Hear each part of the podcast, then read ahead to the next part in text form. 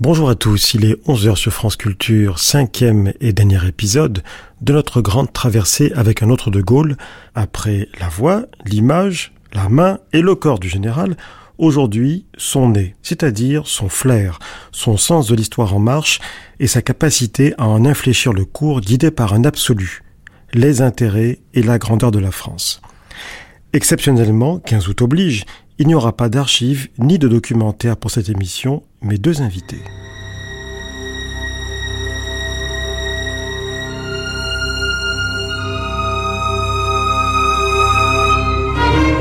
Je suis heureux de vous voir. Je souhaite pouvoir vous entretenir aujourd'hui de certains sujets qui me paraissent me suis toujours dit que jusqu'au XIIIe, XIVe siècle, De Gaulle aurait été sanctifié. Dans l'atmosphère, dans des circonstances historiques évidemment différentes. Ça ne veut pas dire que je le considère comme un saint. Ça veut dire que, je, comme ça, mon intuition, c'est que ce personnage, dans des temps où on sanctifiait, aurait été sanctifié. Max Gallo, que nous accueillons donc ce matin face à Régis Debré. Bonjour messieurs. Merci d'être venus nous aider à dresser un bilan de cet autre de Gaulle, vous qui avez, l'un et l'autre, payé votre dette au général par les livres que vous lui avez consacrés. Alors aujourd'hui, avec le recul qu'autorise le 50e anniversaire de son arrivée au pouvoir, et donc de la naissance de la 5 République, anniversaire qui est à l'origine de cette série, comment vous situez-vous par rapport à lui, l'un et l'autre? Et d'abord, pourrait-il y avoir d'autres de Gaulle? Régis Debray. Oui, il y en aura d'autres les catastrophes reviendront un jour. Les catastrophes ont une sombre façon d'arranger les choses, disait Victor Hugo. Elles ont arrangé les choses de De Gaulle. Elles feront naître des grands caractères. Mais indépendamment, si vous voulez, je pense que le, type humain de De Gaulle, la personnalité gaulienne n'est plus possible. Mais je dirais le profil gaulien, c'est-à-dire cette action qui est à la fois rétrograde et futuriste, elle est, elle, me semble-t-il, la clé de l'avenir. Et en ce sens, je crois que contrairement à ce qu'on dit aujourd'hui que ce qui a plus de 50 ans ne nous concerne pas, non, je pense que De Gaulle devrait, pourrait et va nous concerner encore de, très près. Et vous, Max Gallo? Écoutez, moi je suis de ceux qui, le 29 mai 1958, ont défilé, à ma grande honte aujourd'hui, ont défilé euh, à partir de la République en criant le fascisme ne passera pas. Euh, c'est pour ça que je vous pose la question. Parce je, suis de ceux qui ont je suis de ceux qui ont manifesté, et là nous étions beaucoup moins nombreux, le 4 septembre 1958, place de la République, quand De Gaulle a présenté à la suite d'un discours de Malraux, dans une atmosphère très tendue, parce que l'atmosphère était assez, assez, une manifestation violente, euh, a présenté la Constitution, le projet de Constitution. Et j'ai manifesté et euh, ma détermination était, était réelle. Elle n'était pas là non plus raisonnée, je dois dire. Je suis théoriquement un intellectuel, mais euh, la raison ne dirige pas toujours les pas de ceux qui se prétendent des intellectuels, c'est mon cas. Là, c'était, euh, c'était, j'appartenais à un courant. Ce courant manifestait le fascisme ne passera pas, euh, vive la République, etc. J'étais là. Mais qu'est-ce qui vous a fait basculer plus tard vers le général? Écoutez, c'est, c'est, l'expérience, c'est une réflexion, c'est le travail, c'est la lecture. Euh, j'ai acquis, par exemple, l'ensemble des œuvres de De Gaulle publiées dans la collection, dans une, dans les œuvres complètes, en correspondance comprise des éditions Plomb. C'est Plomb qui avait publié ça, je ne sais plus exactement, peut-être après les mémoires d'ailleurs, où il y a tous les discours, enfin beaucoup de lettres intimes. Lettres, notes et carnets. Lettres, notes et carnets. Et j'ai lu un peu ça au hasard. Euh, et peu à peu, mon rapport à ce, à ce personnage est devenu un rapport intime, un rapport, euh, oui, affectif.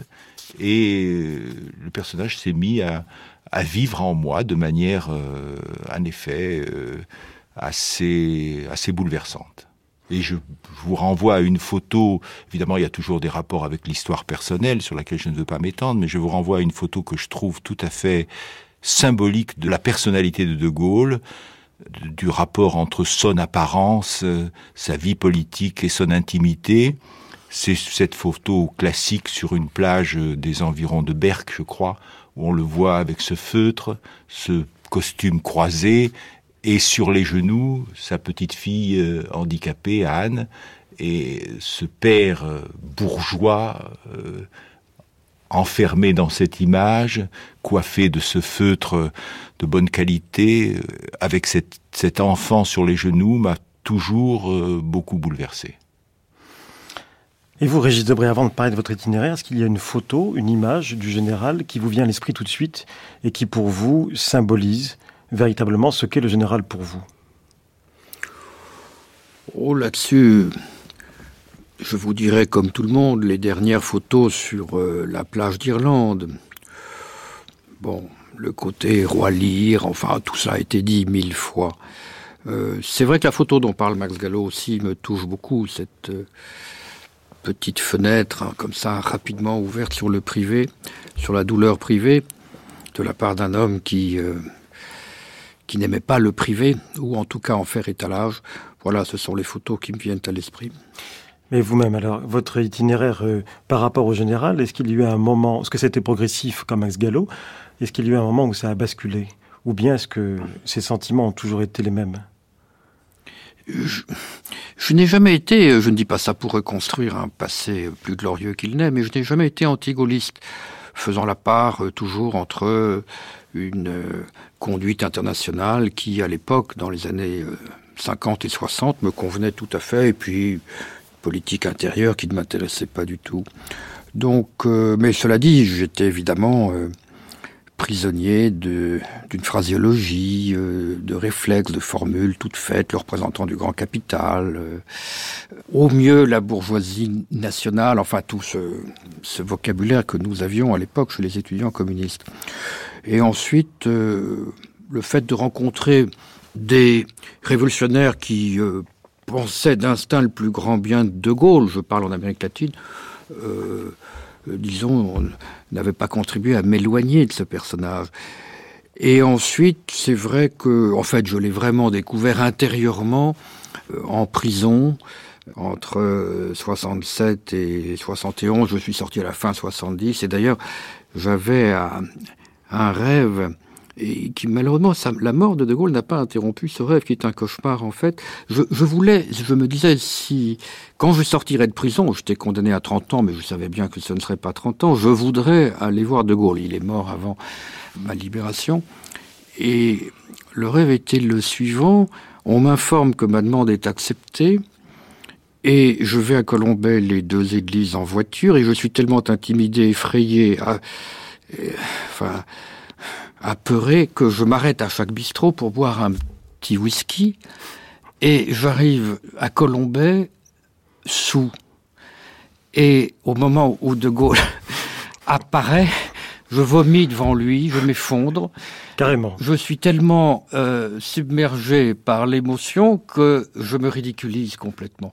Je deviens un grotesque. C'est une sorte de cauchemar qui me revient souvent, si vous voulez. Ah bon, vous y pensez souvent Ah oui, oui non, cette, euh, cette image. Ce rendez-vous épouvantablement manqué et qui tourne à ma confusion, euh, c'est-à-dire une peur mal maîtrisée que j'essaye de noyer dans l'alcool jusqu'au moment décisif où c'est le naufrage absolu.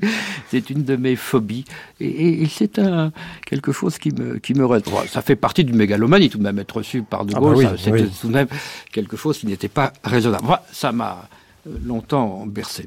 Mais vous avez évoqué, Régis Debray, quelque chose d'intéressant dont on parle rarement, l'image du général chez les révolutionnaires d'Amérique latine. Est-ce qu'elle était si haute que ça? C'était quoi Le résistant avant tout? Oui, c'était le résistant, euh, les maquis, euh, l'anti-impérialisme, euh, c'était le discours de Phnom Penh, l'opposition au Vietnam. Il avait joué à Saint-Domingue un rôle important, De Gaulle. Hein. Il avait soutenu le gouvernement Camagno, il avait même envoyé quelques, hommes à lui en 1960, hein. quelques hommes à lui pour soutenir l'insurrection dominicaine en tout cas pour lui ménager quelques, quelques armements, voilà.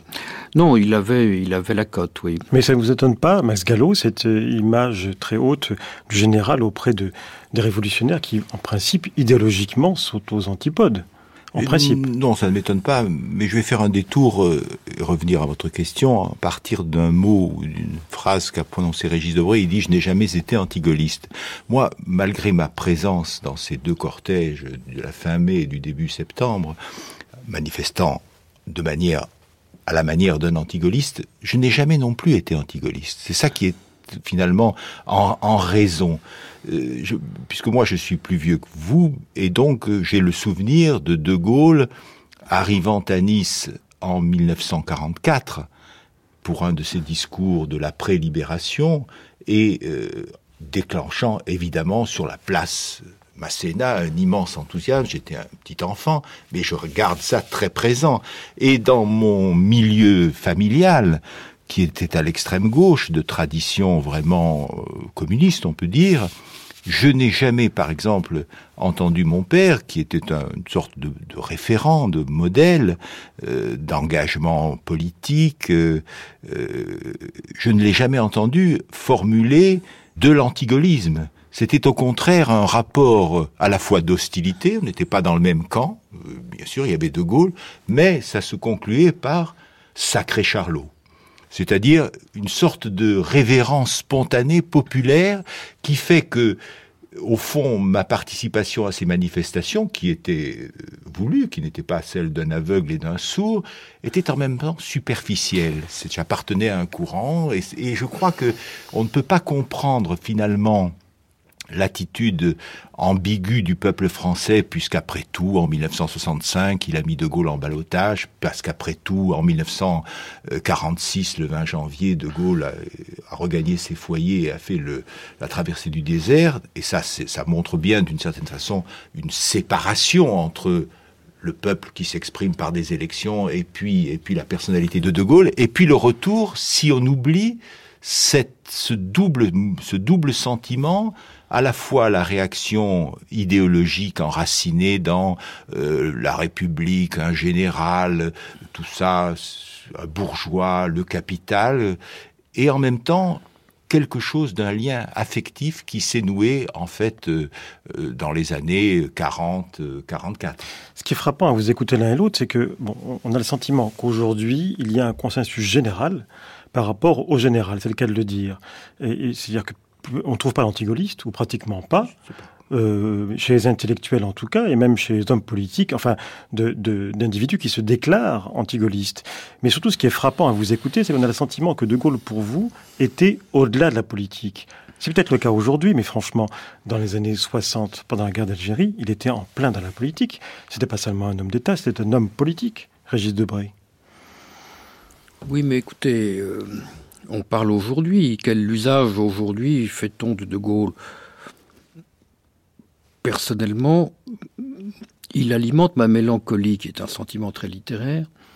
Euh, il l'aiguise, euh, je dirais même euh, qu'il l'amplifie.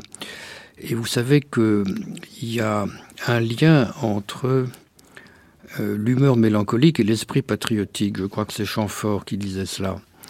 Et c'est vrai que euh, à chaque fois que je lis du De Gaulle, j'ai une douleur. Mais après tout, je crois que le sentiment de la patrie est lié à une douleur. Douleur de, de quelque chose qui s'est perdu. C'est pourquoi je dis mélancolie et nostalgie. Moi, je redeviens un homme du 19e siècle quand je De Gaulle. Et le 19e était le siècle de, de la nostalgie. C'est d'ailleurs pourquoi il a fait des révolutions. Euh, puisqu'on fait toujours une révolution pour rattraper un passé perdu. Euh, c'est le château Boyard de Gaulle que vous, que vous décrivez là Oui, sauf que euh, ça, ce serait un usage seulement esthétique. Il y a aussi un usage politique, et j'en viens à votre question. c'est que je trouve chez De Gaulle une sorte d'étalon maître, enfin de, de, paramètre en tout cas, pour apprécier un certain déclin actuel et euh, en quelque sorte pour aussi aiguiser non seulement ma douleur, mais ma lucidité, car je trouve que cet homme est un professeur de, de réalisme. Et donc ce mélange de, comment dirais-je, de, de dimensions euh, imaginaires d'un côté avec la mélancolie, et par ailleurs euh, ce jugement, n'est-ce pas, euh, critique, acribique, enfin cette sorte de précision dans l'analyse du futur, qu'on trouve dans les chez De Gaulle euh, dès les années 40, euh, mais également 50. Je, moi, a un livre que j'adore sur De Gaulle, que je vous en parle, je viens de le relire, c'est les, les, carnets du capitaine Guy, qui, comme vous le savez, a été renvoyé parce qu'il avait évoqué une question d'argent à un proche de De Gaulle. De Gaulle l'a renvoyé à cause de cela, tout en maintenant d'ailleurs un rapport euh, personnel, d'estime avec lui. Et, je trouve qu'il y a des formules Dire en 1947 le communisme, cette fumisterie colossale, c'est tout de même étonnant. Euh, comme, ou encore dire en, en 1930, je crois que c'est vers l'armée de métier, euh, oui, les Allemands attaqueront par la Belgique. D'ailleurs, il n'y a pas d'autre voie. Bon, avec des, comment dirais-je, une sorte de verdeur, de simplicité, des jugements qui tout d'un coup euh, transforment des milliers de discours en rien du tout, quoi. C'est-à-dire une façon d'aller au cœur de cible, comme ça, euh, pour décrire des, phénomènes euh, historiques que la plupart ne voyaient pas et que lui, avec un bon sens de soldat, de soldat instruit, muni d'une grande culture historique, arrivait à, à dénicher, à déceler, là où des milliers d'intellectuels comme moi usaient des milliers de pages euh, sans aller au fait. À savoir que le communisme, c'était déjà fini en 1947. Pour lui, incroyable, car c'est le moment où il pense qu'une guerre mondiale est possible. Et, bon, euh, cette façon qu'il avait de dire en Allemagne euh, de l'Est, mais je suis en Prusse ici, cette façon de parler que de la Russie et jamais de l'Union soviétique. Autrement dit, cette façon bah, d'avoir 30 ans d'avance à chaque fois, peut-être parce qu'il avait 300 ans de recul sur l'événement. En tout cas, euh, donc voilà, je, vous dis, oui, c'était un homme politique, bien sûr. Nul ne règne innocemment. Il a sans doute commis euh, des erreurs et parfois des fautes. Je pense que le problème, le problème des harkis, que j'ai découvert très tard, problème de l'abandon. Très tard, c'est-à-dire Oh, je l'ai découvert euh, ces dernières années, tout simplement, par tel ou tel témoignage. Euh, j'avoue que sur le moment, euh, euh, je n'avais pas du tout compris qu'on abandonnait là-bas des hommes qui s'étaient battus pour nous, et je n'avais pas compris non plus que De Gaulle avait, disons, non pas demandé qu'on les abandonne, mais couvert leur abandon. j'ai découvert qu'il y avait eu des dizaines de milliers de harkis égorgés, etc. Bon, voilà, ça c'est quelque chose peut-être que j'ai du mal à comprendre, mais je, je sais en quels termes De Gaulle se référait aux harkis. Ce n'étaient pas des termes très élogieux, n'est-ce pas? Et, c'est un abandon, euh, abandon au massacre qu'il n'a jamais regretté. Écoutez, nul ne règne innocemment, euh, je suis en charge de l'essentiel, sans doute considérait-il que cela faisait partie du, comment dirais-je, de, de l'intendance toujours sanglante et pleine d'injustice d'un conflit de cette envergure.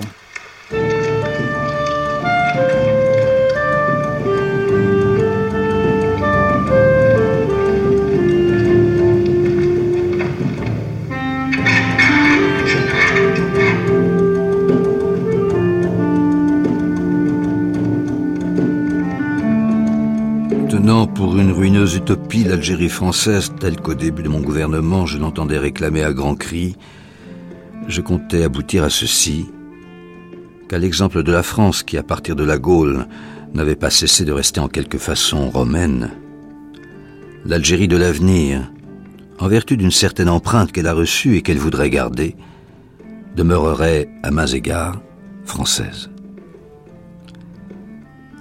Pour accomplir cette politique, Telle était ma stratégie. Quant à la tactique, je devrais régler la marche par étapes, avec précaution. Ce n'est que progressivement, en utilisant chaque secousse comme l'occasion d'aller plus loin, que j'obtiendrai un courant de consentement assez fort pour emporter tout.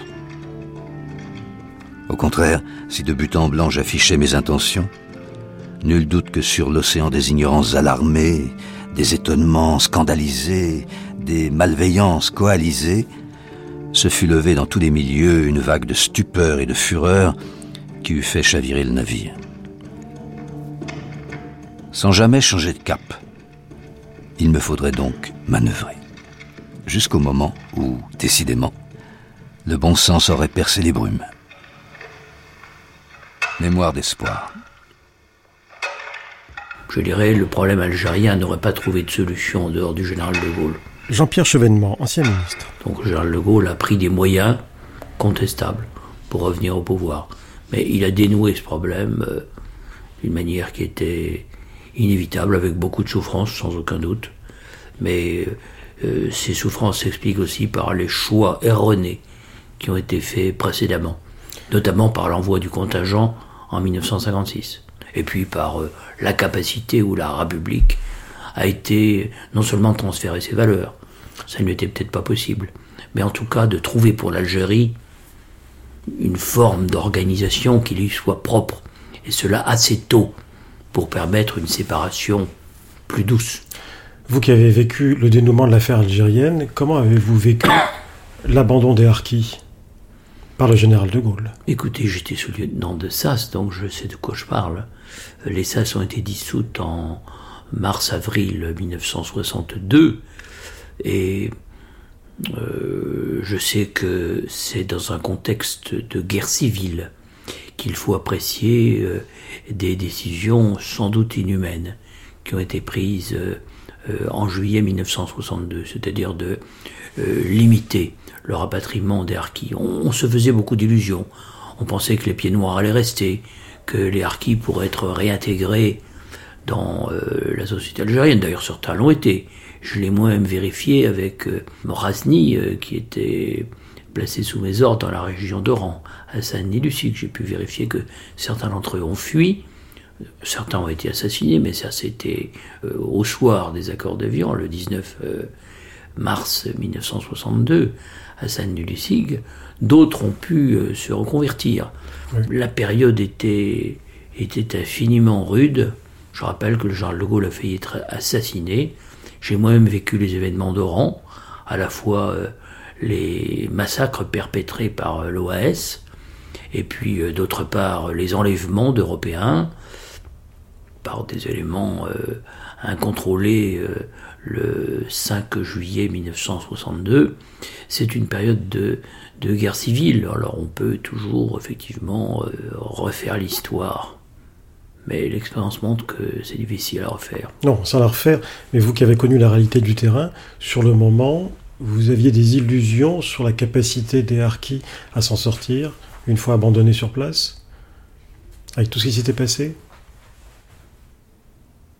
L'avenir était très indistinct. Je vous rappelle qu'il y avait un gouvernement officiel avec lequel le gouvernement français avait traité, le gouvernement de Ben Reda, qui était à Alger, puis il y avait l'armée venue du Maroc.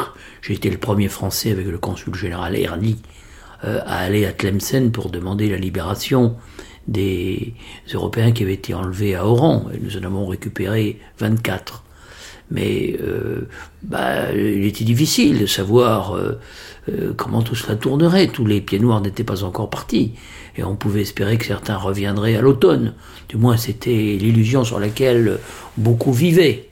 Donc euh, je crois qu'il est tout à fait malvenu de juger des événements d'alors avec euh, des a priori ou le prisme de ce qu'on nous dit aujourd'hui.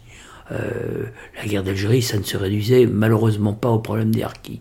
C'était le problème d'une colonisation erronée, car la France, au fond, n'avait rien à faire en Algérie. Elle y est allée par hasard en 1830. Elle n'a jamais su ce qu'elle y faisait. Il n'a pas fait véritablement une grande colonie de peuplement, il n'y avait qu'un million de pieds noirs au total. En même temps, euh, elle n'a pas su euh, traiter euh, la population algérienne avec la dignité qui eût été nécessaire. On peut dire que peut-être Napoléon III avait eu l'idée du royaume arabe, mais la République a été très déficiente, aussi bien, je dirais, sous le Front populaire qu'à la Libération à, des moments où elle aurait pu faire quelque chose.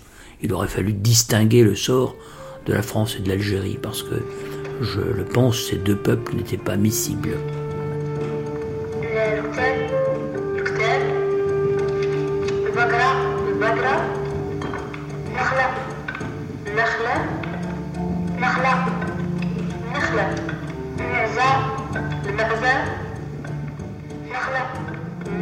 Vous voyez d'autres fautes ou d'autres erreurs Oui, pour l'Indochine. Je pense que cet homme perspicace Je ne lui vois qu'une erreur d'analyse stratégique, mais je la comprends, de n'avoir pas compris que que Leclerc avait raison contre Thierry d'Argentlieu et d'avoir eu une vision, je dirais, occidentale du problème indo-chinois. C'est-à-dire, je dois rétablir la puissance française, donc garder l'Empire pour vis-à-vis de nos alliés, vis-à-vis de l'Amérique et de la Grande-Bretagne. Et donc, je ferme les yeux sur le fait national vietnamien et euh, je rembarre Leclerc un peu sèchement. Enfin, Max Gallo nous dira si, cette vision est euh, exacte historiquement, mais j'ai l'impression là qu'il s'est vraiment trompé. Sur la guerre d'Indochine, il s'est trompé. Honnêtement, je, au point de vue, euh, disons, stratégique comme ça, sur euh, son évaluation des grands mouvements de l'histoire, je ne lui vois pas d'autres erreurs de vision. Et celle-là s'explique amplement, hein, je dis tout de suite, par l'humiliation vécue face aux empiètements britanniques, face euh, à l'hostilité américaine, la volonté que la France retrouve son siège de grande puissance, ça supposait que l'Empire soit là, donc qu'on reprenne nos, nos anciennes possessions, comme on disait. Là, chez un homme tout de même euh, l'homme de Brazzaville, l'homme qui du discours de Phnom Penh, euh, euh, l'homme qui a compris que l'Algérie devait être indépendante, l'homme qui a compris le grand mouvement national du, du tiers monde, et pas seulement du tiers monde, de l'Europe de l'Est. Là, voilà, il a, il a été un peu, je pense, aveuglé non pas par des préjugés, mais par une situation politique, diplomatique immédiate. Et, pour en terminer là, Régis Debray, vous n'avez pas le sentiment que le De Gaulle de la fin qui n'est plus en phase après 68 avec son pays, et euh, pas seulement avec sa jeunesse, mais avec, avec ses habitants et sa population, vous n'avez pas l'impression que ce De Gaulle se trompe? Non. Non. Euh, là, il est plus en phase avec la psychologie collective. Mais après tout, ce qu'il avance sur le Sénat, sur les régions, était fort bien vu. Ce qu'il avance sur la participation aussi. Honnêtement, euh, même ce qu'il dit ou fait dire à son Premier ministre sur l'invasion de la Tchécoslovaquie, quelque chose comme oui, c'est un épisode, euh, ça n'arrêtera pas la marche euh, vers l'indépendance, c'était tout à fait juste. Non, je, ne. Il est sans doute déphasé, entendons-nous, par rapport à la, aux mentalités, n'est-ce pas? Mais historiquement, je le trouve au contraire d'une terrible lucidité sur, sur le, l'état de la France et ce qui va venir, sur la rentrée de la Grande-Bretagne dans l'Europe, donc la fin de l'Europe politique. Euh, non, il fait tout un pronostic sur ce qui va suivre, qui me semble, euh, encore une fois, euh, prémonitoire. Et vous, Max Gallo, quel usage faites-vous du général de Gaulle aujourd'hui? Et on va revenir sur les points qu'a évoqué Régis Debray, bien sûr. Écoutez, moi, ce qui me frappe, c'est sa lucidité. Régis Debray a évoqué deux ou trois exemples de cette lucidité. Moi, je pense toujours à juillet 1940, quand recevant Maurice Schumann, il dit, euh, enfin, il dit, je résume, la guerre est finie, elle est gagnée. Euh, L'Angleterre est encore la seule puissance qui est dans le conflit. Nous ne sommes pas dans le cadre d'une guerre mondiale. Qui dit la guerre sera mondiale, les États-Unis vont entrer en guerre, la Russie, elle aussi. Donc, c'est joué. La seule question qui est posée, passons à l'essentiel, c'est la place de la France. Il faut qu'elle soit à la table des vainqueurs. Nous sommes en juillet 1940, et il y a comme cela dans dans la vie de, du général de Gaulle, à des moments sur les questions clés importantes, je crois qu'il n'y a pas d'erreur majeure. Même si en 1947, en effet, comme l'a évoqué Régis, il y avait l'idée qu'une troisième guerre mondiale était possible, peut-être même probable, il l'a pensé, comment il a joué sur la peur du moment. Les chars soviétiques sont à deux étapes du Tour de France euh, de Brest, par exemple, puisque c'est un discours qu'il a prononcé à Brest. Donc, euh, laissons de côté ce qui est, je dirais, de la politique, euh, au fond, internationale, au jour le jour, sur les grandes orientations, c'est-à-dire, au fond, qui peuvent se résumer à une seule. Est-ce que les nations continue au XXe siècle et au XXIe, mais en tout cas au XXe siècle, est-ce qu'elle continue à jouer un rôle pivot, un rôle majeur, le rôle de point d'appui pour les peuples, pour la politique, ou bien est-ce que les nations désormais s'enfouissent, disparaissent dans de grands ensembles idéologiques ou marchands et il faut en faire le deuil. Ce qui est intéressant et ce qui évidemment fait réflexion, et Régis Debray l'a évoqué à sa manière, c'est que cet homme qui est euh, formé par le 19e siècle, c'est-à-dire un siècle qui n'est pas seulement celui de la mélancolie, ou des révolutions, ou du romantisme, qui est aussi le siècle des nationalismes. Cet homme qui a l'expérience de la guerre de la grande guerre euh, mondiale, euh, le camp de prisonniers, les blessures, les hécatombes, cet homme qui donc est adossé à une vision traditionnelle, dirons-nous, sur la nation, cet homme, précisément à cause de cela, anticipe les évolutions. Anticipe les évolutions, ne croit pas du tout à la dissolution de la Russie dans le communisme, a fortiori la dissolution de la Chine dans le communisme, et continue à penser, au fond, en termes de politique internationale traditionnelle. Et c'est d'ailleurs, pour moi, ça fait question aujourd'hui. C'est-à-dire que, autant je suis d'accord avec ce que je viens d'énoncer et avec ce que, cette analyse que fait De Gaulle, autant je m'interroge, par exemple, sur euh, cette idée qu'il y avait, euh, je pense à cela puisque je me suis intéressé récemment à la question à propos du 60e anniversaire de la fondation de l'État d'Israël, je me suis intéressé à son rapport à ce qu'on a appelé la politique arabe de la France. Ce grand tournant qui a été marqué en 1967 par cette phrase classique, autrement dit l'idée qu'il faut rééquilibrer la politique de la France qui était plutôt pro, qui était même très franchement sous la quatrième république pro-israélienne, pour devenir ensuite euh, une politique qu'on a pu définir comme une politique pro-arabe, en tout cas déséquilibrée du point de vue des Israéliens. Et la question que je me pose, car je crois que l'histoire est par essence une matière qui suppose la révision permanente, et je révise en permanence ma manière d'accommoder sur, euh, sur, le, sur le réel tel que je le vois.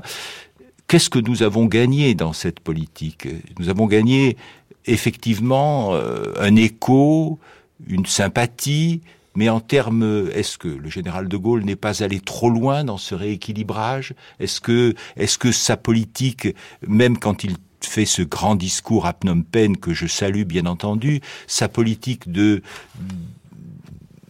de faire de la France en effet un acteur majeur de la politique internationale, un grand, et il avait réussi en effet à, faire que la France était à nouveau assise à la table des vainqueurs. Est-ce que ce jeu-là comme disent les antigolistes, car il y a des antigolistes, puisque vous vous êtes interrogé pour savoir s'il y en a encore, il y en a encore, il y en a beaucoup. Au fond, il y a tous ceux pour qui le mot de grandeur, à la fois dans l'écriture et dans la politique, est un mot obscène. Vous pensez à qui?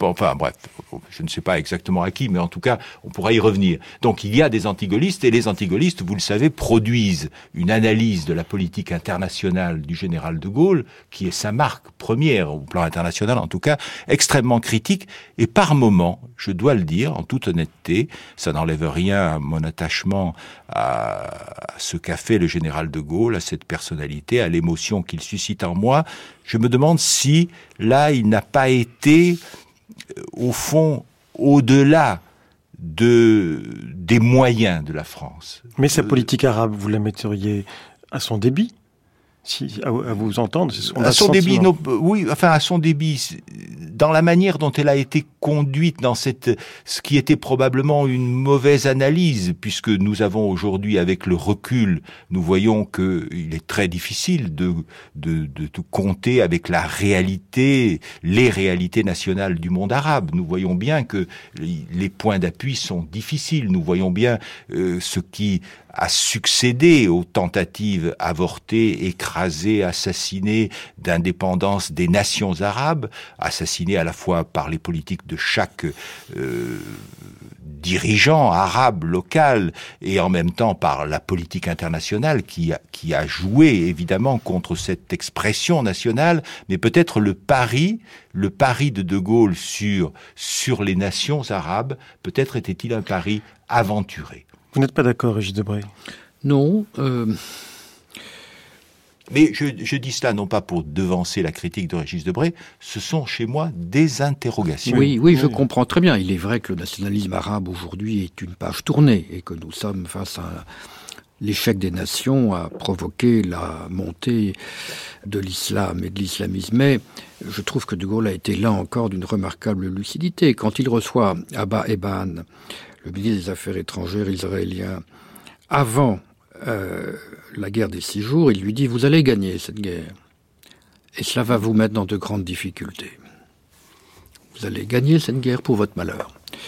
Ensuite, sa fameuse conférence de presse, avec cette phrase tellement qu'on lui a tellement reproché pour faire de lui ce qui est scandaleux un antisémite, peuple d'élite dominateur et sûr de lui, rythme ternaire dont il a été sans doute victime, mais... Mais est-ce que c'est une phrase que vous lui reprochez? Pas du tout. Parce que il manque un quatrième terme. Euh, peuple qui a beaucoup souffert au long de l'histoire. Mais euh, l'analyse qui suit est remarquable. Elle est même, euh, c'est une lecture de l'actualité, cette fameuse conférence de presse de 67. Vous pouvez la lire, elle n'a pas vieilli d'un trait. Qu'est-ce qu'il dit? Il dit que euh, Israël va occuper des territoires qui ne lui appartiennent pas, que cette occupation suscitera une résistance qu'il qualifiera de terroriste, laquelle engendrera un contre-terrorisme de l'autre côté. Et il décrit la spirale infernale dans laquelle la région se trouve depuis 30 ans. vous oubliez un détail, Régis Debray, il ne parle pas des Israéliens, il parle des Juifs. Euh, peuple. Peuple. Oui, excusez-moi, Israël aujourd'hui se revendique comme un État juif. Oui, mais lui, il ne parle euh, pas du peuple israélien, il parle du peuple juif qui, qui excède les frontières d'Israël. C'est en cela que cette phrase a heurté Raymond Aron notamment. Oui, elle a heurté Raymond Aron, elle pouvait heurter, et le général de Gaulle s'en est expliqué euh, auprès du grand rabbin Kaplan et par une lettre à Ben Gurion tout à fait bouleversante ensuite. Bon, cette analyse, l'analyse qu'il a faite de la situation était contre toute la presse, toute l'opinion, car il a eu raison de dire à chaque fois que j'ai eu raison, j'ai eu l'opinion contre moi. Euh, c'est un. Le général dit tout ce qui est bénéfique à la nation, généralement, entraîne la réprobation de l'opinion publique, enfin quelque chose comme ça. Mais là, il me semble que euh, il, a, il a vu juste, mais évidemment, avoir 30 ans d'avance, c'est toujours avoir tort dans l'immédiat. Euh, cela dit, il est vrai que le mouvement nationaliste arabe s'est épuisé, mais nous en sommes en partie responsables par la façon dont nous avons traité ces mouvements d'indépendance et ces mouvements euh, tendant à constituer des États euh, civils ou, laïques, comme on dit chez nous.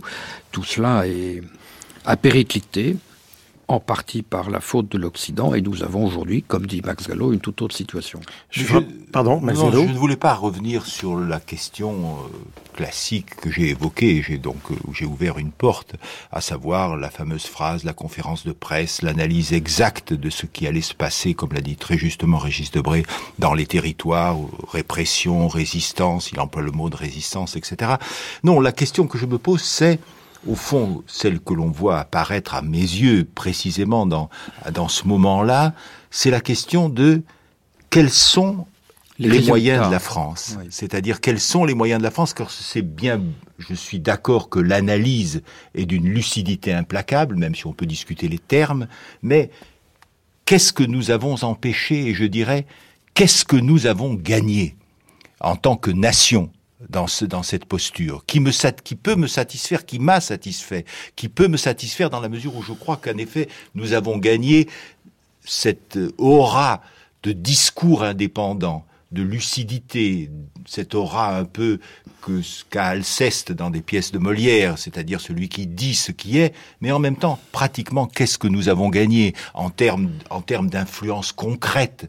Euh, C'est ça la question que je me pose. Je suis séduit par l'homme, je suis séduit par le rapport qu'il entretient avec la politique, qui est un rapport volontariste, qui est un rapport patriotique, car le mot patriotique s'impose quand on parle de lui, et en même temps, je me dis, est-ce que cette, cette posture, qui a en effet des, des retombées en termes d'image d'une nation, et ça compte beaucoup, et j'y suis très attaché, si on la passe simplement au, à la comptabilité de l'intendance, pour employer un mot qu'il a employé, est-ce qu'elle est fructueuse ou pas il faut demander ça à M. Dassault et aux différents industriels de l'armement. De ce point de vue, évidemment. Qui, ont dû y trouver leur Je Il faut demander ça également euh, à tous nos établissements culturels dans la région, euh, à la francophonie dans la région, au Qatar, où il y a aujourd'hui un lycée Voltaire, au Qatar, pays où habite un lycée Voltaire, qui est le lycée officiel français, ainsi baptisé à la demande de l'émir. Bref. On le doit, on le doit au général, ça, longtemps après? Ah oui, on le doit, bien sûr, on le doit. à l'image de la France. donc à l'image, donc à celle du général sur la France. Parce qu'il faut pas oublier quand même. et c'est pas, et j'ai insisté sur ce point parce que je crois que c'est une retombée à prendre en compte. Mais l'autre aspect, quand on fait une analyse historique, je dirais, l'autre aspect ne peut pas être tout à fait négligé, doit être aussi analysé avec euh, avec le, recul qui nous est aujourd'hui donné puisque euh, une trentaine d'années sont passées. Mais vous pensez que 40 ans même. Euh, oui, mais vous pensez qu'aujourd'hui encore, la France à l'étranger vit sur l'image du général de Gaulle, à la fois l'image et les acquis aussi de, de, de sa politique? En quoi elle vit très au-dessus de ses moyens et de son activité réelle aujourd'hui? Oui, je pense qu'il y a eu un, une queue de comète importante qui a duré une vingtaine d'années. Je crois que ce crédit s'est épuisé. il doit exister encore dans l'altiplano bolivien ou chez quelques Indiens quechua euh, un, vague souvenir. Euh, peut-être dans ce qu'on appelle la rue arabe, dans des arrière-boutiques du Caire, mais effectivement, tout cela a été épuisé, oui. Oui, il y a eu d'autres présidents entre-temps. Oui. Je suis frappé parce qu'on parle du général depuis un petit moment. Vous avez parlé, Régis Debray, de son, sa culture, de son, son don de prophétisme, sa perspicacité, sa lucidité avec Max Gallo. Mais vous ne dites pas un seul instant que quand même cet homme est exceptionnel dans la mesure où c'est le seul Français qui, dès l'âge de 20 ans, et notamment à 40 ans, publiquement, dit « moi, la France ». C'est-à-dire qu'il y a la conviction, très jeune, d'incarner la France. Ce qui ferait rire de la part de n'importe qui, mais qui de sa part est tout de suite pris au sérieux par tout le monde, y compris à l'école de guerre. Vous savez, il y, a, une phrase, dans la préface de Michelet, sa fameuse préface de 1867, dans laquelle il dit Pour moi, la France est une âme et une personne. Au fond, De Gaulle, de ce point de vue-là, consciemment ou inconsciemment, reprend cette, cette expression. Et il a, et reprend cette expression, et il a en effet ce rapport charnel d'incarnation, d'incarnation de la France dans sa personne. Et pour moi, c'est extrêmement émouvant, et c'est par ce biais-là que je me suis rapproché de lui, parce que je crois que c'est un homme, sans descendre dans, dans le détail biographique, ces jeux d'enfants, euh, ce grand chef militaire des, quand il jouait avec des soldats de plomb, enfin tout ce qui est à la fois légende et vérité, je crois que c'est un homme qui a le sentiment, et c'est fascinant, d'un destin singulier, d'un destin que précisément il doit porter comme une charge écrasante. Car autant je crois à son ambition en termes de grandeur politique, mais cette ambition, c'est celle de quelqu'un qui doit assumer un rôle qui lui est donné. Et c'est ça, à mon sens, son ressort psychologique. Je pense que la vie de De Gaulle, d'une certaine manière, est un calvaire. C'est quelqu'un qui marche, portant la croix de ce destin. Ce destin, c'est pour lui de soutenir la France, cette personne blessée. Oui. Qui, je sens ça comme ça.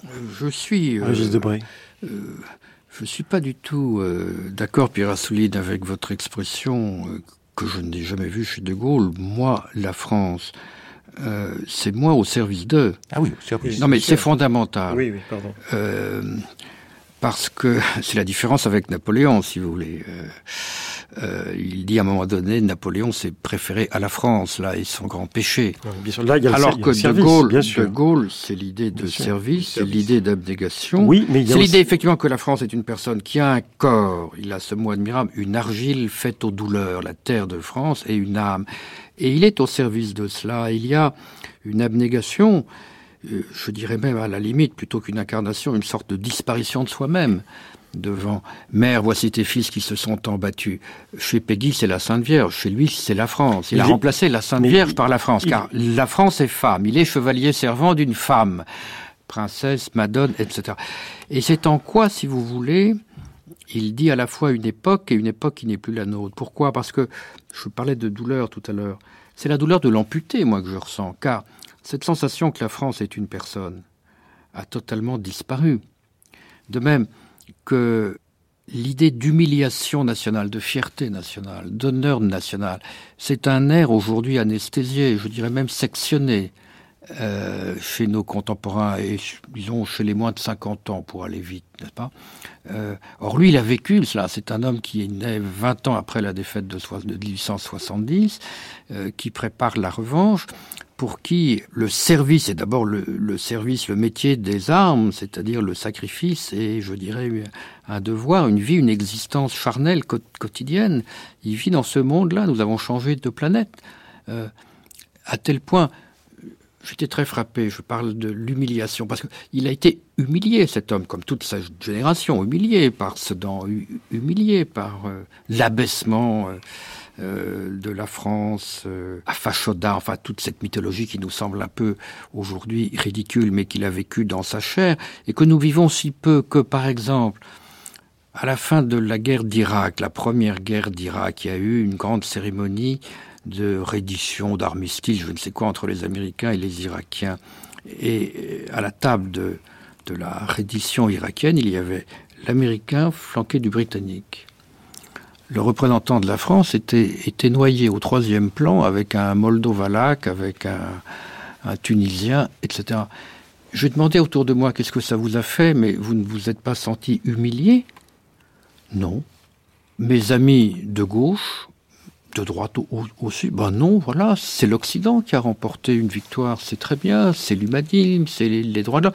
Cette notion que la France a un rang et que euh, si elle n'est pas au premier rang, comme disait De Gaulle, elle n'est plus elle-même, c'est une sensation physique qui n'existe pratiquement plus aujourd'hui. Et qu'il a, parfaitement, il a parfaitement illustré à Yalta, il l'a illustré ah bah, à la conférence d'Anfa. Tout le temps. Où est la France Comme disait Max Gallo, quelle, est quelle sera la place de la France dans la victoire? C'était obsessionnel chez lui. Mais la question aujourd'hui ne se pose plus. Et, c'est là où je dis que nous avons changé de planète et que, et que vous ne pouvez pas m'empêcher d'être mélancolique.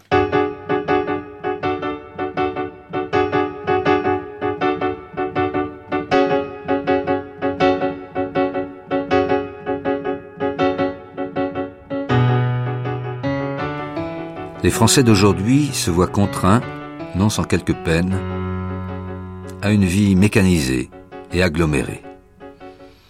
Aux usines, ateliers, chantiers, magasins, le travail exige des gestes uniformément réglés dans d'immuables engrenages avec les mêmes compagnons.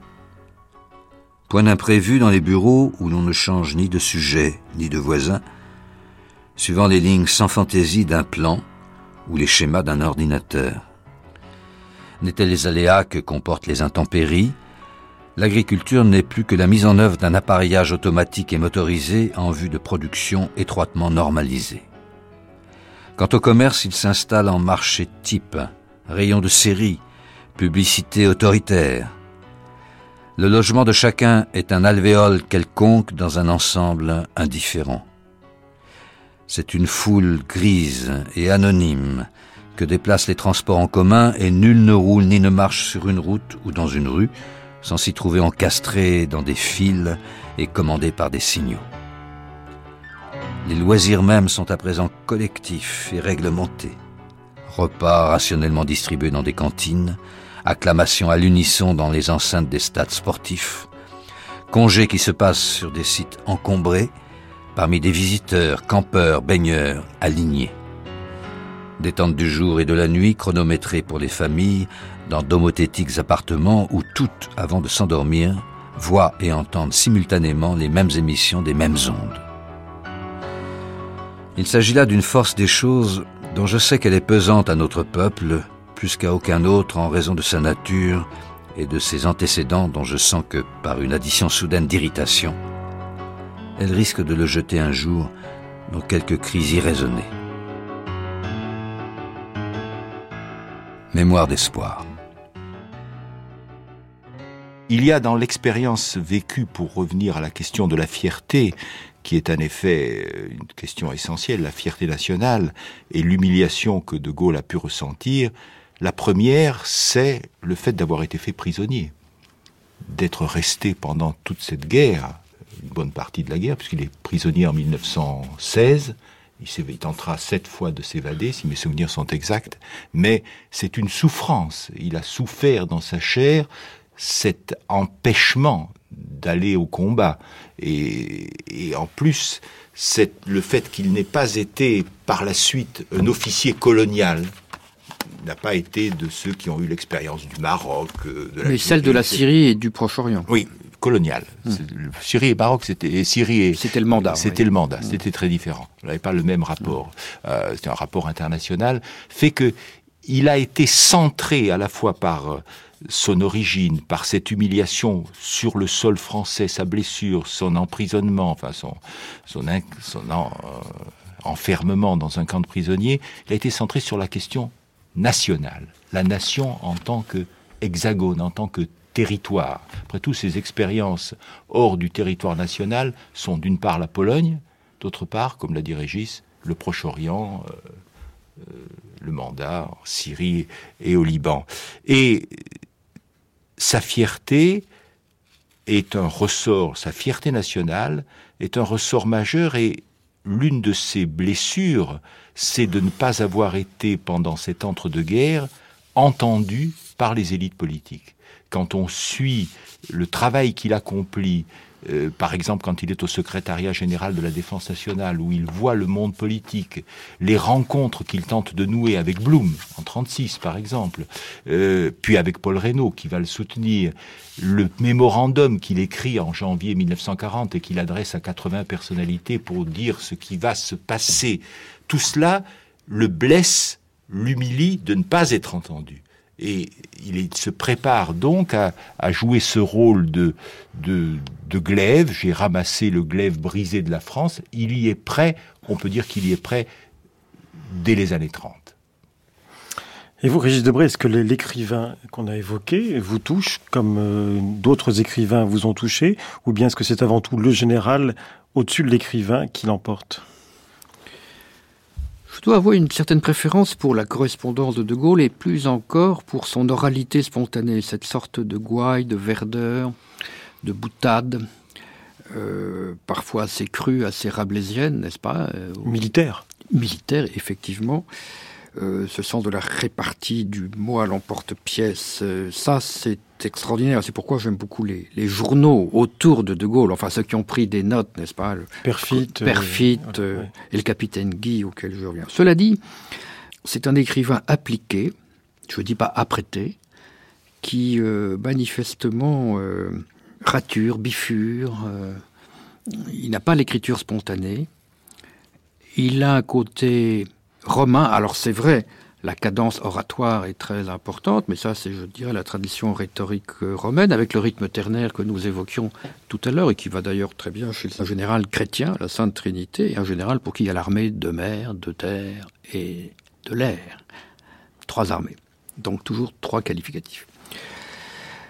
Pour moi, c'est une écriture euh, sans doute un peu trop classique, L'écriture des mémoires, notamment. L'écriture des mémoires me rappelle plutôt le 17e d'ailleurs que le 19e. Je pense que c'est plutôt Vauvenargues ou La Rochefoucauld. Il y a un côté moraliste, un côté frappeur de médailles, un côté euh, trouver la concision, le laconisme qui porte et qui euh, d'ailleurs euh, ne porte pas sur sa personne. Le propre d'une maxime, c'est d'avoir une portée générale. On parle de l'ambition, de l'orgueil, de la vanité.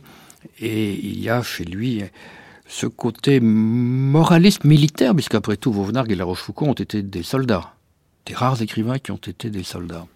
Donc il y a un ton, il y a un ton militaire qui n'est pas celui que je préfère, mais plutôt que l'écriture concrètement, encore qu'il y a des formules admirables, c'est le fait que rien n'est vraiment accompli en politique qui n'ait été écrit. Et c'est au fond cette... Euh, cette prééminence de l'écrit qu'il a toujours reconnu, qui me semble, euh, encore une fois, signer une époque, signer euh, de ma part une certaine nostalgie, mais l'époque est celle, au fond, où la littérature, c'est l'accomplissement de l'homme. Et d'ailleurs, c'est-à-dire que l'humanisme, l'humanisme et, la chose écrite, c'est la même chose pour lui. Et il vit ce moment-là, quoi, ce moment qui a été euh, celui que décrit Albert Thibaudet très bien, euh, celui où, l'écrivain est à la première place. Il y a un écrivain qui a écrit du latin, du grec. Et c'est d'ailleurs curieux chez lui que, au fond, les grands amis de De Gaulle n'ont pas été les intellectuels, ont plutôt été les écrivains et les artistes, je dirais. Que ce soit les poètes comme Pierre-Jean Jouve, que ce soit les Claudel, les Mauriac, les Malraux, bien sûr, Romain Gary aussi, qu'on oublie trop.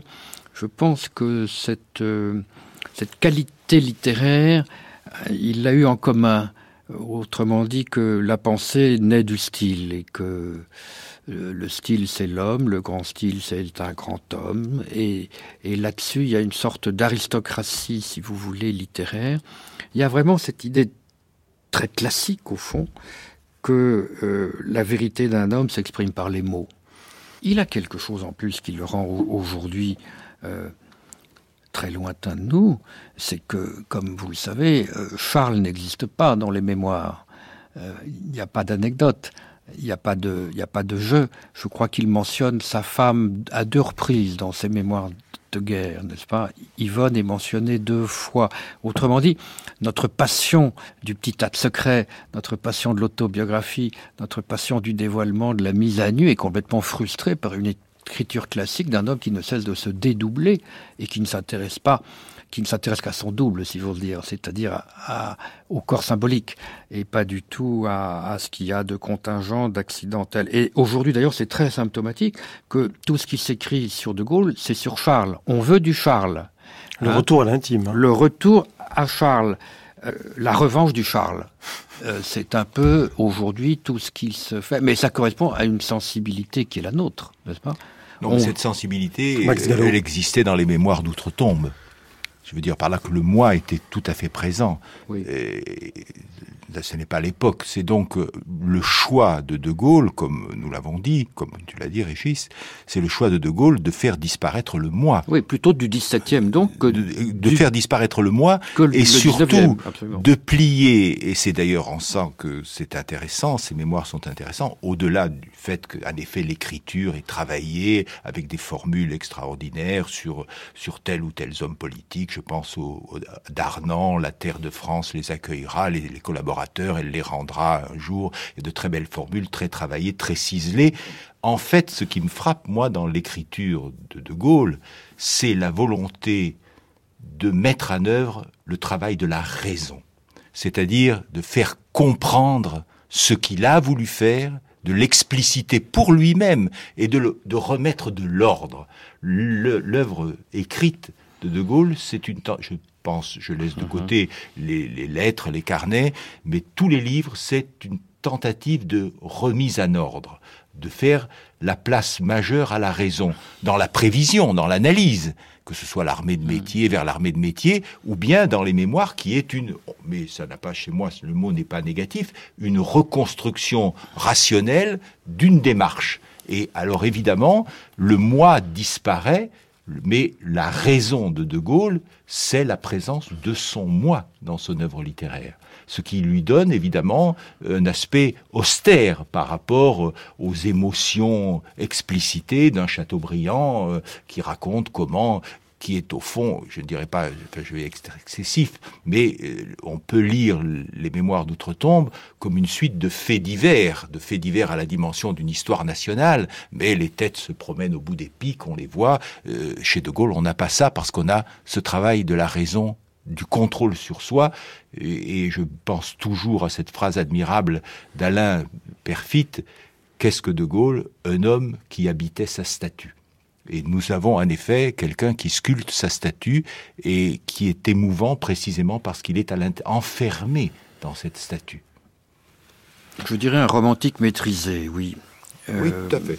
Mais dans les deux cas, il y a une sorte de sécheresse dans ce que vous évoquez tous les deux. Non, pas de sécheresse. Euh, non, parce qu'il commence par le côté affectif de ma personne.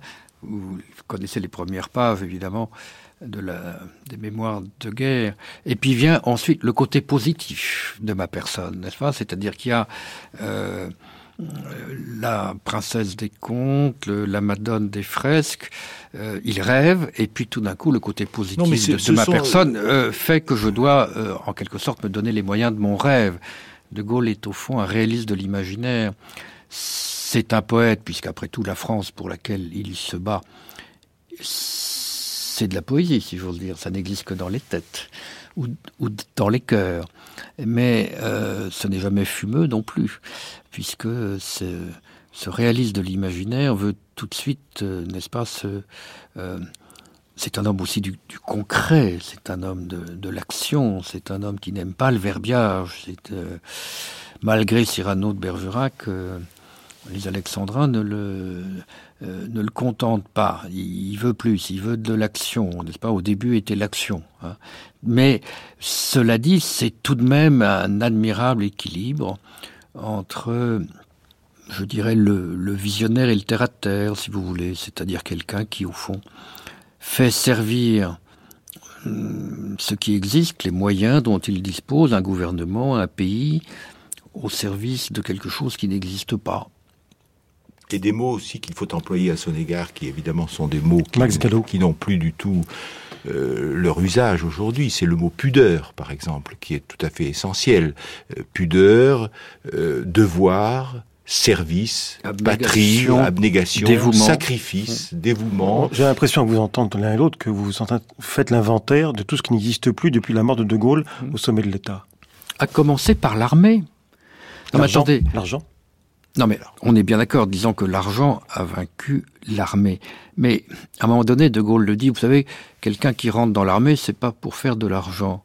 Mais quelqu'un qui rentre dans l'Église, c'est pas pour faire de l'argent non plus. Il faut bien reconnaître que les deux institutions majeures de la France du 19e et du 20e ont fondu comme neige au soleil. À un moment donné, il dit, mais euh, une armée, c'est le corps militaire et le résumé d'une nation, il dit quelque part, n'est-ce pas? Et au fond, toutes ces œuvres portent sur la chose militaire, l'épée, l'axe du monde. Bon. la France s'est battue à coups d'épée. La France s'est battue à coups d'épée. Que ce soit, euh, euh, enfin, tout, la discorde chez l'ennemi, euh, le fil de l'épée, mémoire de guerre, il a préfacé Vigny, servitude et grandeur militaire. Or, cette n'est-ce pas, cette centralité de la chose militaire, évidemment, euh, au, moment où nous sommes, où le, disons ce qu'on appelle le libéralisme mercantile euh, triomphe, évidemment, c'est quelque chose qui, est aussi pour nous incongru que le journal d'un curé de campagne. Enfin, je veux dire, tout ça, il, faut bien voir que les deux piliers sur lesquels reposait cette France imaginaire dont il se voulait le chevalier servant et dont il fut le chevalier servant ont disparu. Je répète, c'est le catholicisme comme organisation de la société, et c'est l'armée comme fer de lance, et je dirais comme, comme quelque chose qui, qui peut couvrir le tout d'une existence. Ça, c'est une autre époque. Max Gallo. Je dirais que ce n'est pas une France imaginaire c'est une France telle que l'histoire l'a sculptée pendant quelques millénaires, qui est évidemment et qu'il prolonge et qu'il magnifie avec lucidité, en voyant bien les limites de son exercice. On, euh, l'imaginaire chez moi n'a pas du tout un sens péjoratif. Non, non, non, mais non, mais c'était pas péjoratif, c'était pour dire que quand il parlait du rôle de l'armée ou du rôle de l'Église, il faut bien dire que la France pendant des siècles, un millénaire, a été effectivement euh, bâtie sur l'arme, sur l'armée et sur le christianisme. Vous avez cette phrase qu'il a prononcée en 1965 dans un entretien qu'il donne à un journaliste américain qui s'appelle Schönbrunn. Pour moi, la France est un pays chrétien dit-il, il est président de la République. Il ne, il ne, va pas jusqu'à dire, comme certains aujourd'hui, il n'est de français que chrétien. Ah non, il dit la France est un pays chrétien, le baptême de Clovis qui est le roi des Francs, qui donne son nom à la France. Euh, c'est à partir de là que je fais commencer l'histoire de la France. Et il dit je suis chrétien par l'histoire et la géographie. Oui, en plus. ça, c'est une expression qui me convient. c'est un laïc profond. Il dit croire en Dieu. Enfin, non, je crois qu'il croit. Un laïc profond, là, là, vous sollicitez un petit peu. Ah non, non, c'est un laïc en profondeur, je pense, parce que euh, il ne communie pas en public. Il l'a fait, il a fait quand même une, fois ou deux en Pologne, à Saint-Pétersbourg, en, Russie, à, Leningrad. C'était pour marquer, Leningrad. pardon, C'était pour marquer sa francité, n'est-ce pas? C'était plus que pour marquer sa foi. C'était sa, pudeur, mais c'était sa pudeur, mais enfin, oui. il communiait. Euh, même il n'a jamais, enfin il a, il a des rapports, enfin ses rapports avec l'Église de France sont parfois très durs. Hein, oui, enfin en faire un laïc, Régis Debray, là je trouve, je trouve que vous exagérez un petit peu. oui, celui qui dit la, France est un pays chrétien, je fais commencer son histoire au baptême de Clovis. Euh, ah. Mais pour moi, le baptême de Clovis est un acte laïque, donc je, je pense que, attendez, là il y a une oscillation chez De Gaulle. Tantôt la France a 15 siècles, tantôt elle en a 20. Si elle en a 20, c'est qu'elle est gauloise. Les Gaulois sont des païens. Et, et Vercingétorix rentre dans son panthéon. Euh, donc, euh, et puis, euh, c'est pas que l'arc de triomphe. Il, dépose la dépouille de Jean Moulin au Panthéon, qui est tout de même le temple de la République. Certes, ce n'est pas un laïc au sens radical socialiste du mot, mais c'est un laïc au sens institutionnel du mot.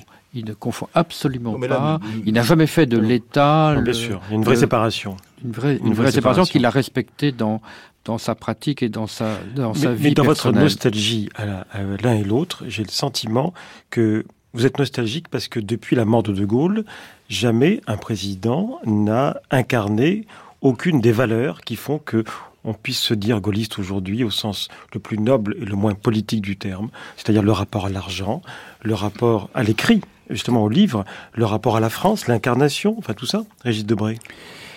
Écoutez, je pense que nous vivons en état de paix. De Gaulle a vécu en état de guerre. Il a vécu le siècle de la guerre, le siècle des guerres. Tout ce qu'il fait, tout ce qu'il pense, c'est il le pense en, soldat, L'Europe ne connaît plus de guerre depuis 1945, euh, laissons la Yougoslavie de côté provisoirement, ou ce qui peut demain advenir ici ou là, mais euh, nous sommes redevenus. C'est pas que nous sommes redevenus un pays qui ne méprise pas la guerre, qui l'ignore tout simplement. Et je pense qu'il y a une mentalité de guerre, je pense qu'il y a une culture de guerre où il y a euh, nous et eux, il y a une tradition, il y a une discipline, il y a une notion de sacrifice, Mais pour il y a une notion d'identité, et je pense qu'effectivement nous avons changé de planète. L'histoire a changé de planète. Et il n'y a de héros en France que ceux, il y a de mythes même, je dirais. Et De Gaulle est un mythe à l'égal de Charlemagne ou de Jeanne d'Arc. Ce sont des gens de guerre. Charlemagne a fait la guerre, Jeanne d'Arc a fait la, guerre, De Gaulle a fait la guerre, Clémenceau aussi.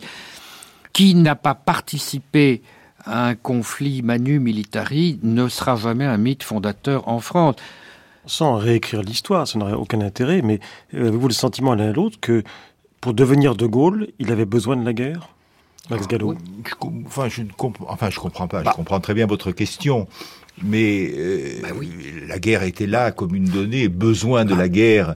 La guerre était inscrite, comme l'a dit Régis Debray, dans le XXe siècle. Son intelligence a été de prévoir dès les années 20, dès le lendemain de la Première Guerre mondiale, qu'évidemment une autre guerre allait venir et de la prévoir et de prévoir et d'associer, et c'est ça, la révolution au moins militaire de sa pensée, c'est de prévoir que sur les fondamentaux de sa réflexion, à savoir la nation, la France, et par là rattacher sa pensée et son analyse à ce long courant millénaire de l'histoire nationale, dans lequel en effet le glaive a joué un rôle décisif, la guerre a joué un rôle décisif, en même temps il intègre, et c'est là où il est neuf, l'idée du moteur, l'idée de la mécanique. Il marie donc le traditionnel le millénaire et l'immuable, on pourrait dire, par rapport à la nation française, il, y associe cette nouveauté technique, car c'est aussi un penseur de la technique, en tout cas en termes Non, mais vous voyez bien ma question. C'est pour, devenir ce à quoi il se sentait prédestiné, il avait besoin pour entrer dans le mythe, pour devenir un mythe,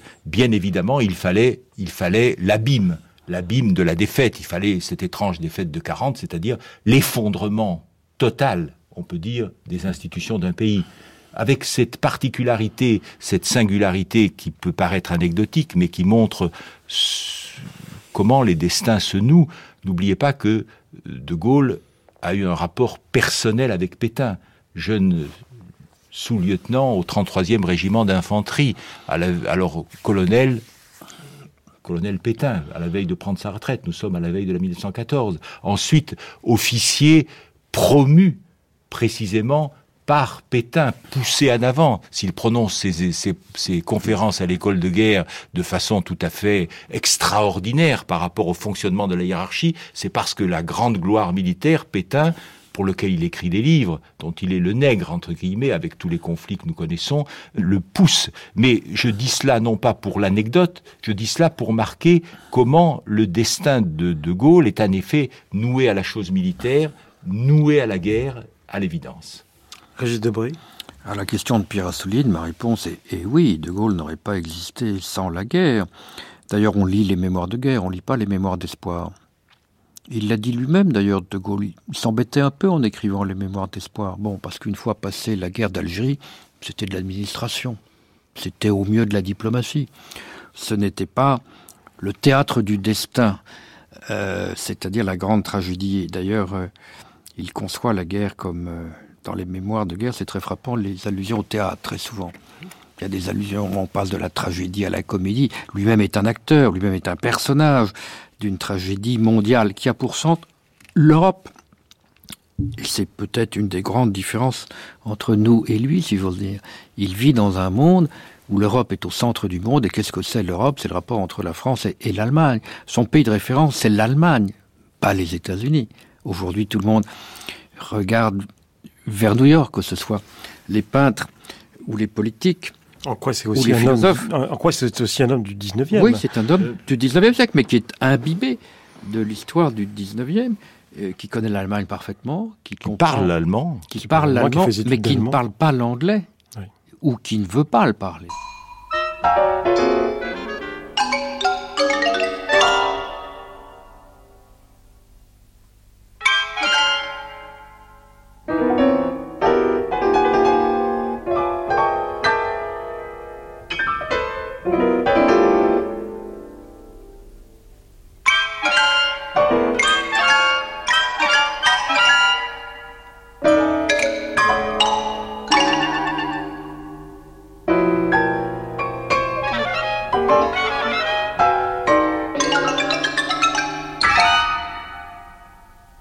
Cinquième année de son âge, la cinquième république est établie sur les bases que j'ai tracées.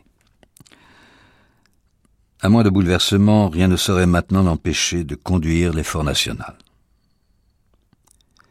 Mais ce qu'elle doit faire demain, tout comme ce qu'elle a déjà fait, et même l'assaut qui vient d'être mené contre moi par l'ensemble de ses adversaires, mettent en relief l'insigne devoir qui m'incombe. J'en suis d'ailleurs pénétré tout en mesurant combien l'autorité politique fut-elle hautement reconnue et par essence relative, tout en tenant pour excessive la tendance générale de l'opinion à m'imputer à travers quelques éloges et beaucoup de blâmes, ce qui arrive dans chaque cas, tout en me gaussant des outrances avec lesquelles certains imaginent ma prétendue omnipotence. Ainsi, des journaux anglais, qui m'intitulent Le Président Soleil, je sais ce à quoi le passé et le présent m'engagent. Je sais qu'il n'appartient qu'à moi de piloter le navire. Je sais qu'il n'y a pas de relâche à la houle des difficultés. Cependant, après avoir gouverné l'esquif à travers des flots agités, je pense pouvoir pour quelque temps le conduire sur une mer plus calme. Mémoire d'espoir. Sans hésiter, c'est un républicain et un démocrate même si, je veux, redire ceci puisqu'on parlait du rôle de l'armée, euh, même si dans les moments de crise, nous le voyons revêtir un uniforme. Ce qui est intéressant, ce qui montre bien que pour lui, l'armée est quelque chose de décisif, même en termes d'image. Même si, et ça c'était important par rapport à l'attitude de la nation à l'égard de De Gaulle, si au fond, quand les périls guerriers s'effacent ou reculent, je pense à 1946, je pense à 1962, la fin de la guerre d'Algérie. La nation a bien envie de renvoyer De Gaulle à ses chères études et à ses mémoires, et les classes politiques, évidemment. Cela dit, c'est quelques précisions à apportées.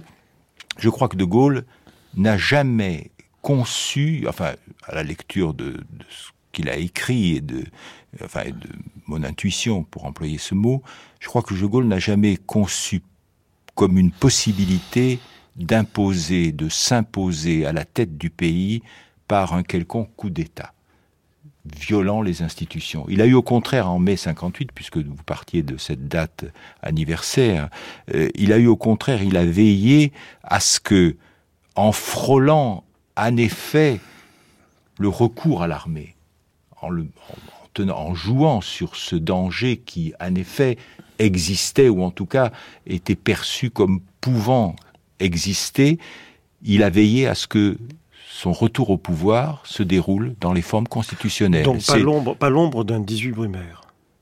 La volonté, en tout cas, de d'éviter à tout prix un 18 brumaire parce que précisément euh, ce pari qu'il avait fait déjà en 1942 à Alger, en intégrant dans le gouvernement provisoire toutes les forces politiques, y compris les communistes, ce pari qu'il avait fait en 1944 euh, et en 45 en ayant comme ministre d'État Maurice Torres, secrétaire général du Parti communiste, c'est-à-dire la diversité au fond national.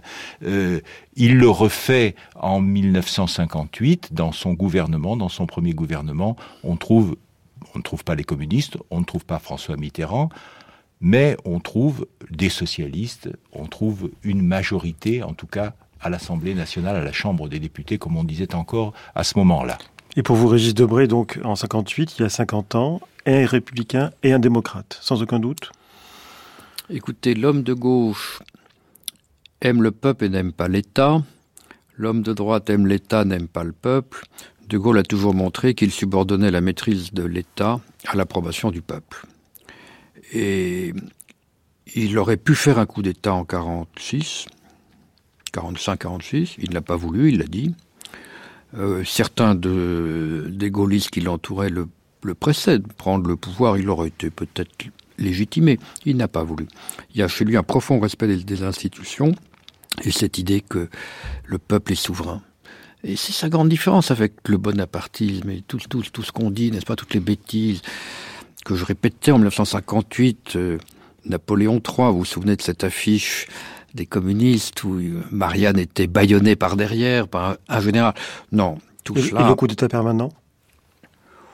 Coup d'état permanent, écoutez, c'est un pamphlet. Euh, euh, c'est le pamphlet d'un parlementaire. Car c'est vrai. Oui, mais bien sûr.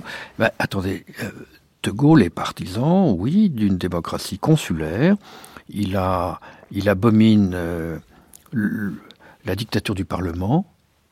Beaucoup d'hommes de sa génération ont été payés pour cela. Après tout, il voit, il voit la défaite de, de 40 comme la, la conséquence euh, d'un régime euh, ultra-parlementaire. Et c'est vrai qu'il a la phobie des partis, la passion de l'unité, de la cohésion, condition de la grandeur. Et donc, le parti, c'est tout ce qui sacrifie l'intérêt général aux intérêts particuliers. C'est le, le, politicien toujours à la recherche d'une combine, euh, d'une combinaison parlementaire comme aujourd'hui on est à la recherche de coups médiatiques, n'est-ce pas? C'est-à-dire toujours le court terme plutôt que le long terme, l'intérêt personnel ou l'intérêt du clan ou du groupe sur l'intérêt de la nation. Donc c'est vrai, il n'aime pas le Parlement, il n'aime pas le parlementarisme. Ça n'en fait pas pour autant un, Bonaparte. Finalement, euh, l'un et l'autre, qu'est-ce que vous diriez du gaullisme aujourd'hui? Qu'est-ce que ça signifie? À quoi ça correspond de se dire encore gaulliste en 2008 sur le, plan, sur le plan strictement des rapports de force politique et des forces politiques, ça ne signifie rien. Le gaullisme, pour moi, s'est arrêté euh, à la personne du général de Gaulle, le gaullisme stricto sensu.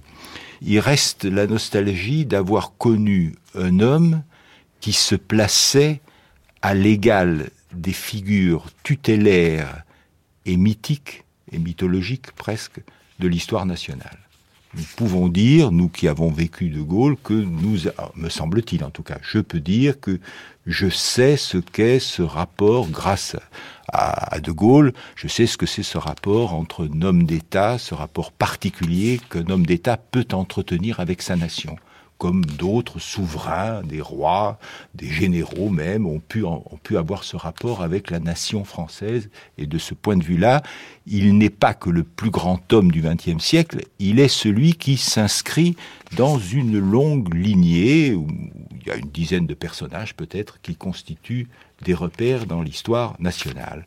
Pour ce qui est des valeurs, c'est un rapport à la politique dans lequel celui qui entre en politique est au service des autres et non pas à son propre service, c'est-à-dire l'effacement de l'ego ou en tout cas la dilution de l'ego ou son exaltation dans la cause collective.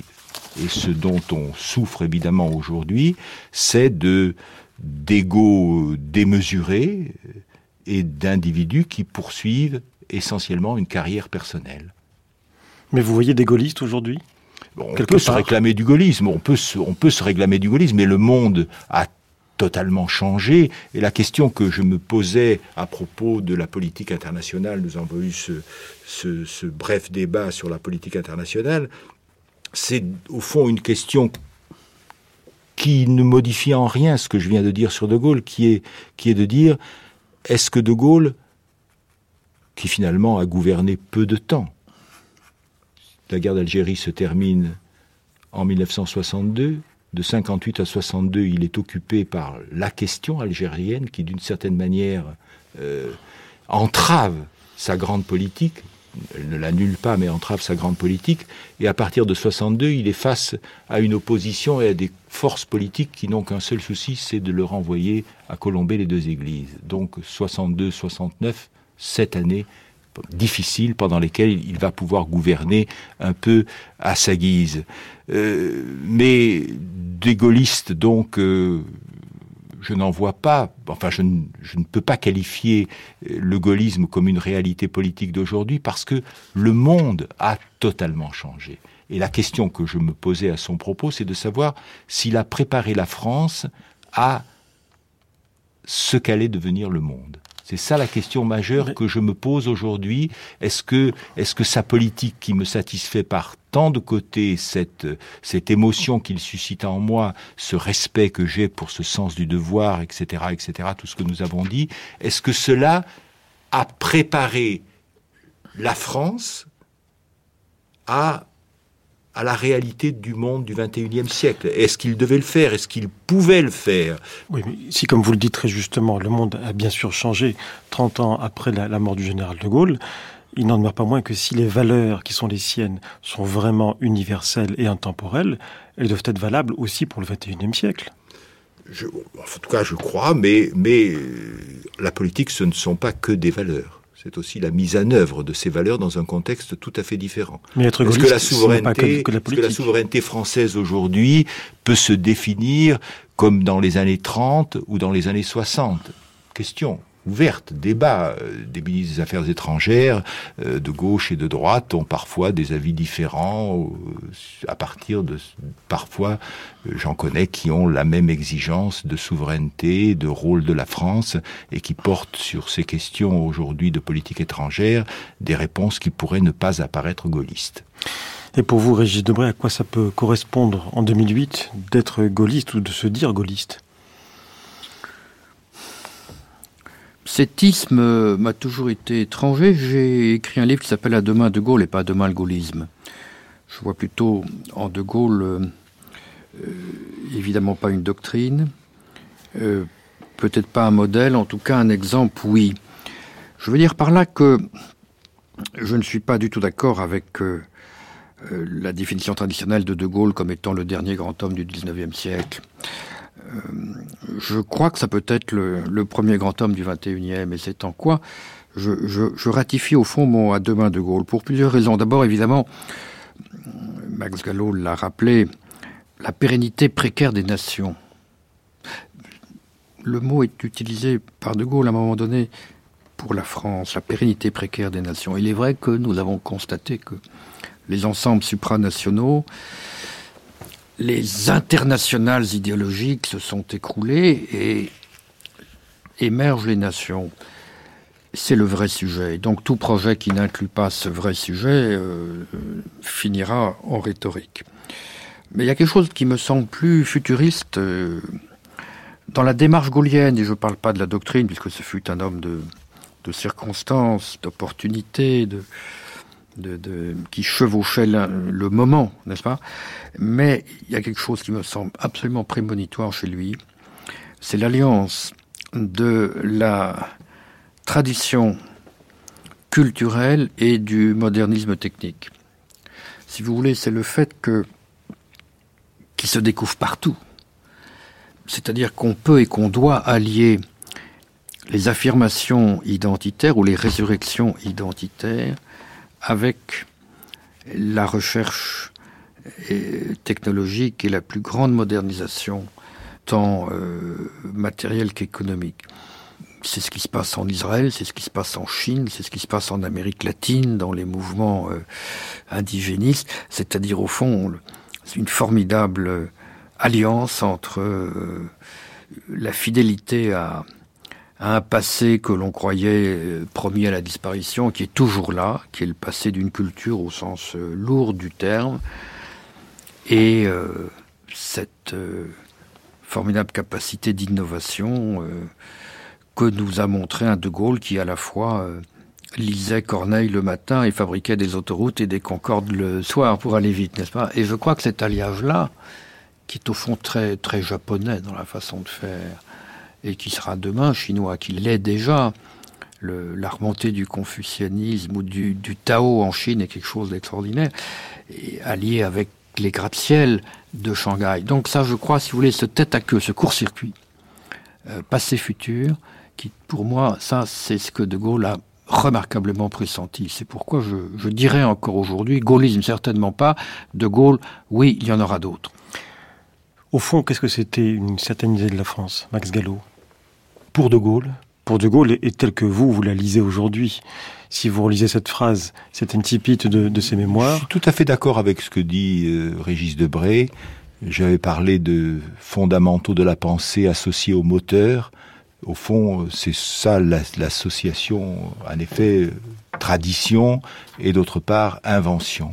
Moi, ce qui me frappe, une certaine idée de la France, ce qui me frappe, et peut-être alors euh, de Régis Debray a-t-il raison, ce qui me frappe, c'est que ce pays, le nôtre, tel qu'on l'aperçoit dans les correspondances des gens qui vous écrivent, dans les rencontres que l'on fait, me paraît plein d'une créativité extraordinaire. Je vois des Français qui ne sont pas dévots, puisqu'on a prêté ce mot à De Gaulle, mais des Français qui sont créatifs, qui sont informés, qui sont exigeants, et le problème, c'est que, euh, cela se posait aussi en 1958, le problème, c'est que les élites politiques, à quelque camp qu'elles appartiennent, ne paraissent pas à la hauteur de ce peuple. Donc, à la hauteur des exigences de ce peuple, de sa capacité, de son intelligence. Et donc, je crois qu'une certaine idée de la France, c'est de trouver des hommes politiques qui précisément soient à la hauteur des exigences de cette nation. Gouverner la France, ça n'est pas une plaisanterie, c'est gouverner un pays qui a, à sa manière, façonné l'imaginaire mondial. Et pour vous, Régis Debray, comment est-ce que vous l'entendez aujourd'hui, la, formule qui ouvrait les mémoires? Je ne l'entends pas du tout comme euh, une profession de foi de nationaliste. Pas du tout. Euh, patriotique, oui, mais pas nationaliste. Euh, s'assumer soi-même et être fier de sa différence et surtout de ce qu'on fait, plutôt que de ce qu'on est. Pardon, Max Gallo. Euh, oui, mais euh, mépriser l'autre et le tenir pour inférieur, jamais. Non, c'est même symptomatique que les, ce qui été gravé, n'est-ce pas, en bas de la croix de Lorraine à Colombay, si je ne me trompe, c'est tout de même la France au service d'une grande querelle qui est la querelle de l'homme. La seule querelle qui vaille, c'est la querelle de l'homme, n'est-ce pas? Je crois qu'il y a au fond chez De Gaulle une euh, subordination du particulier à l'universel. C'est une France tournée vers l'extérieur, enfin qui n'a jamais été aussi grande que lorsqu'elle l'est pour tous les hommes, comme disait si bien l'auteur des chaînes qu'on abat. Donc pour moi, c'est le c'est le contraire de l'étriqué, c'est le contraire du, repli. C'est vraiment, euh, je dirais, une certaine vision de l'humanisme. Ce n'est pas la seule, mais je pense que c'est dans cet horizon-là que euh, De Gaulle plaçait son idée de, de sa France, dont je voudrais bien qu'elle reste la nôtre.